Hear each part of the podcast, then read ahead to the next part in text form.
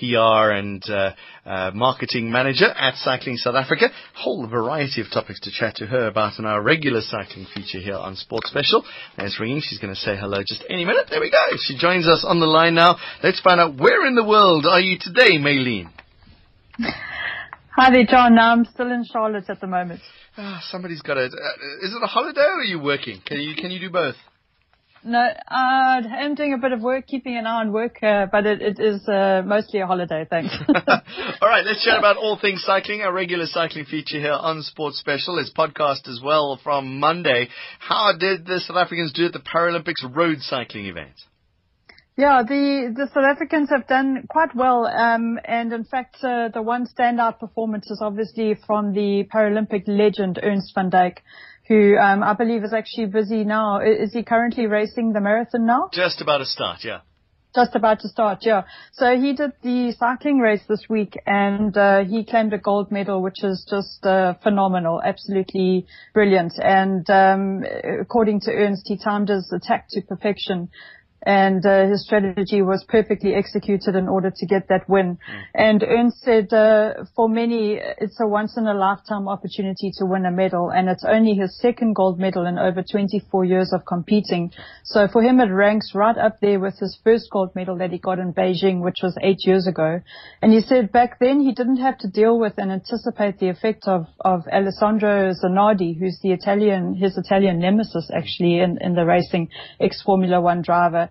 And um, he just commented that Zanardi brings immense resources. You know, he's got no limit to his resources and to his abilities uh, in terms of equipment and, and, his performance, and that he is a phenomenal athlete and he, he's so intense when he comes to racing and he would have to say that this was his best moment in his in his cycling career.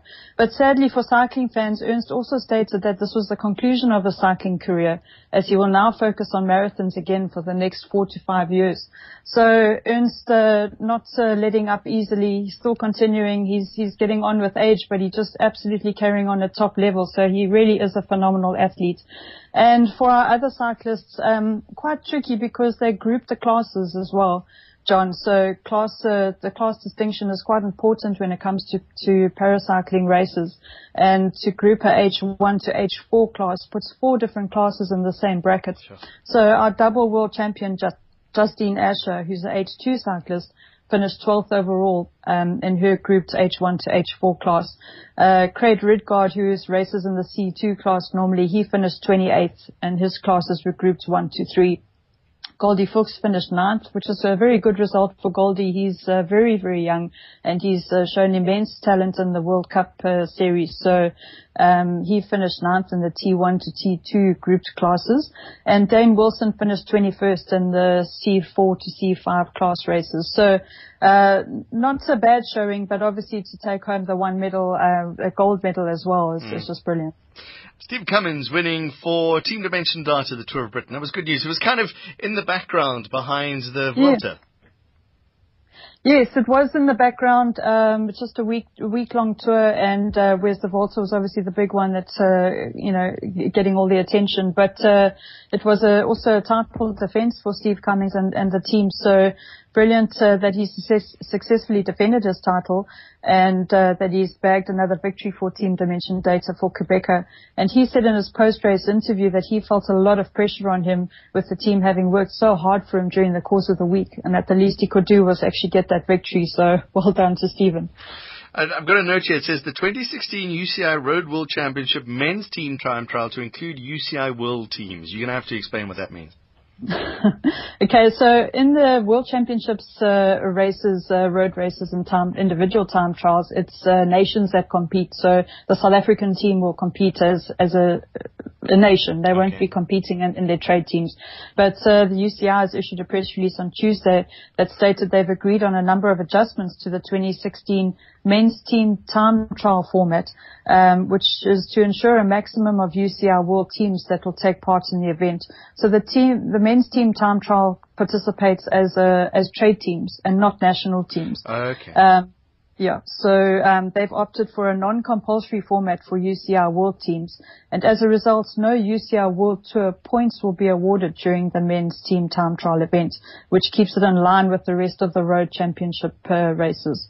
So that's just uh, something new coming from the UCI stable. Okay, so there's not going to be a Team South Africa riding the men's team time trial, but there will be a Team Dimension Data, Team Sky, Yeah. and, and all those other teams. Yeah. Okay. Yeah, so so they have listed some of the teams, and uh, at when this press release was released on Tuesday, Team Dimension Data was not in that list as yet. But we hope that by the time the event does come around, that we might be seeing them uh, in the race.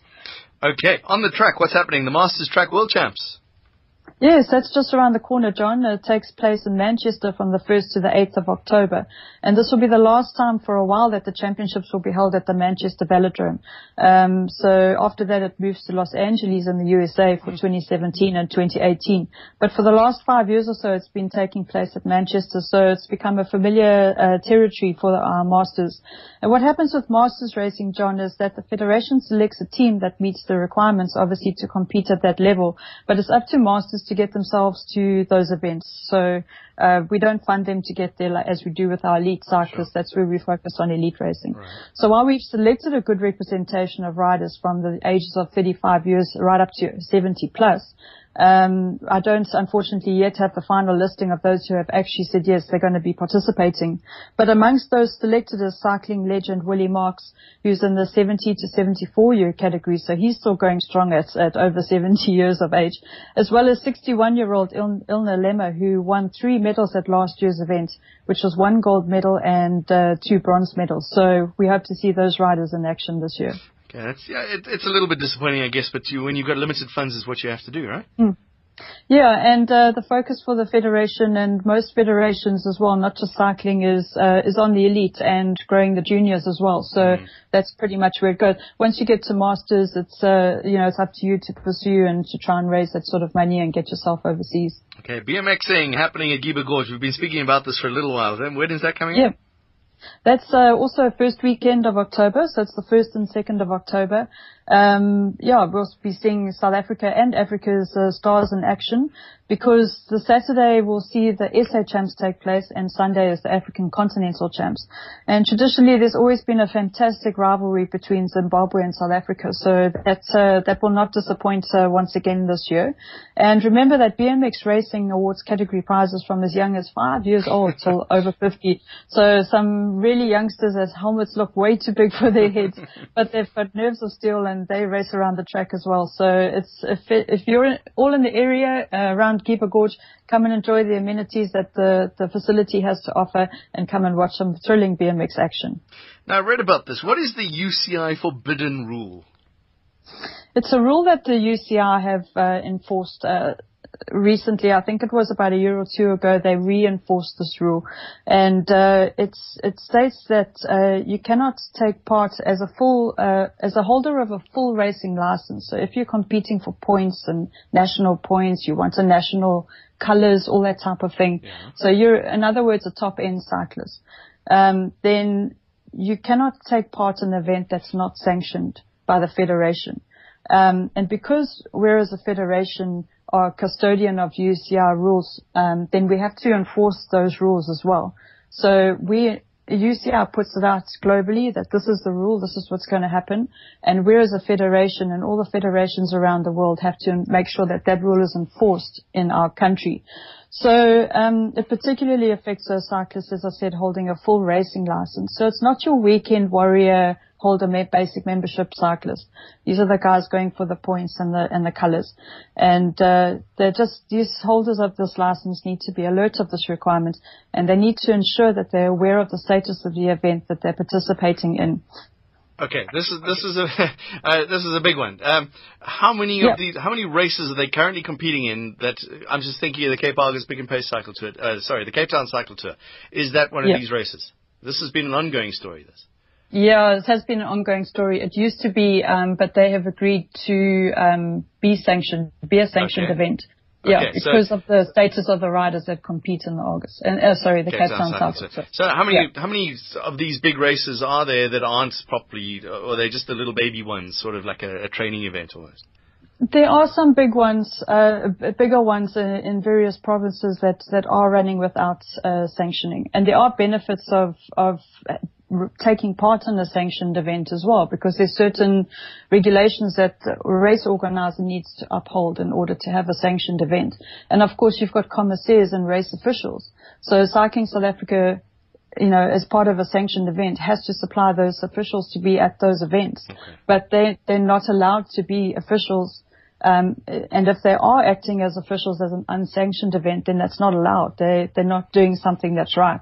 So I mean, there's a lot of uh, it's a lot of policing and, and making sure that things are running smoothly and that riders are protected at the end of the day. If there's any recourse.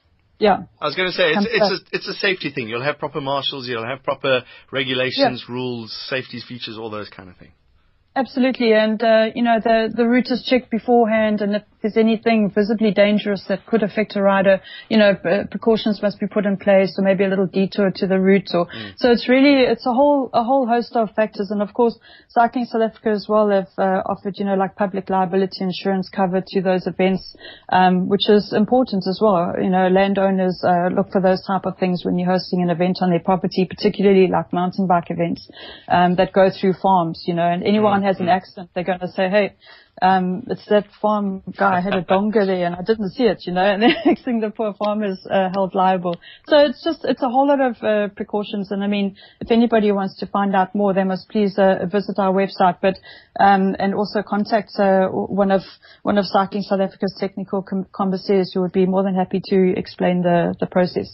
Safety tip of the week, please, Maylie. Um, this one, John, is uh, pretty much uh, coming as a motorist is something that I thought of more than a cyclist, but I think it could affect cyclists as well.